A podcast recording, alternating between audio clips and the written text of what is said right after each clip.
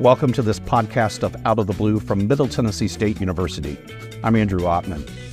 Dr. Karen Kehoe recently joined MTSU as director of the Tennessee Center for the Study and Treatment of Dyslexia, a service of our College of Education. She's here to talk about the teaching, educational outreach, and research that the center offers to parents and teachers. Karen, welcome to the show. Thank you. Thank you for having me. Your first time on Out of the Blue because you've just arrived on campus. I did. We I started the job in February, but I moved here with my family in June. And you're all settled in at the Tennessee Center for the Study and Treatment of Dyslexia. Talk about this great center and the services it provides. Sure. What we do at the center, we are we are one of the university's um, translational research centers, and our mission is to really promote understanding of dyslexia and to remove barriers to reading and writing for children with dyslexia. And so we do that primarily um, through three main activities or focus areas. Um, testing, so we do testing of children from kindergarten through 12th grade um, for characteristics of dyslexia. We have research, both academic research and translational research, where we try to um, take the findings of our research about dyslexia and effective interventions for children with dyslexia and really offer practical solutions for educators and families. And then our third arm is really outreach to schools and to um, districts and to families to help them be equipped with um, the knowledge that they need to identify risk and characteristics of dyslexia in children and then to provide effective instruction and intervention. Obviously, it's one of the, the pride points of the university. You've got a wonderful facility. And I know you've been providing great resources for all of these things you just described. Can you talk about what's available on your website and other places as well? Sure. On our website, which is mtsu.edu slash dyslexia, mm-hmm. um, we have a lot of resources for both educators and families. Um, and I brought two of them here. Is yes, it okay yeah, if I share yeah, them? So, one, this is a brand new guidebook that we just published earlier this year for families. It is Understanding Dyslexia, a guide for Tennessee families. And this really takes families through. There's a lot of different lingo that we hear in the public schools and out in the community. Um, and this really helps parents to sort of break down what do we mean by dyslexia and how does that fit within the special education process? How does that fit within recent um, legislation throughout Tennessee? Um, we also have tips for parents for supporting um, their students at home. So we have decoding tips for parents. And this really doesn't just apply to um, parents and families of children with dyslexia, but it can be for any parents who are reading with their children at home and sort of how to support them. Um, I would imagine when you're dealing with parents, you're dealing with them at a very vulnerable and confusing time. Yes. And they're seeking you out as a way for me to understand what's the path forward for my child, right? Walk me through some of the uh, some of the advice and some of the things that you're asking parents to kind of consider in that journey forward? Sure. So we always meet with parents. We, we take a team based approach at, at, our center. We're a small a small team, um, and so there's nobody on our staff is going to meet with the parent one on one and mm-hmm. take the parent and the child through the process from beginning to end.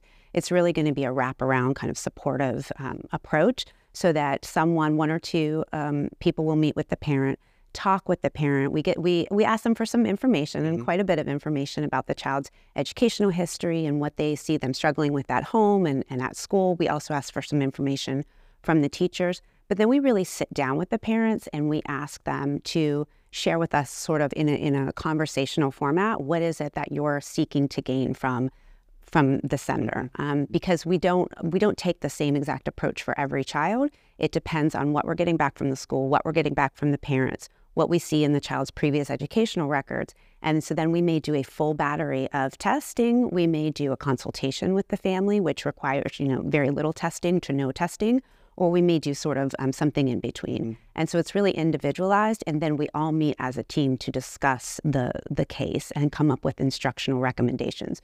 So we never want a family to walk away with whether or not we determine that the child does or does not have characteristics of dyslexia. We never want the family to just sort of walk away with, okay, well, now what do I do next? Right. So we always provide some instructional recommendations that they can take to the school and that they can use. And we also always provide some resources that they can use at home to support their child as well. We're obviously very proud of the College of Education. The center we're in right now is the Center for Educational Media, which is a service of the college, and your center is connected to it as well.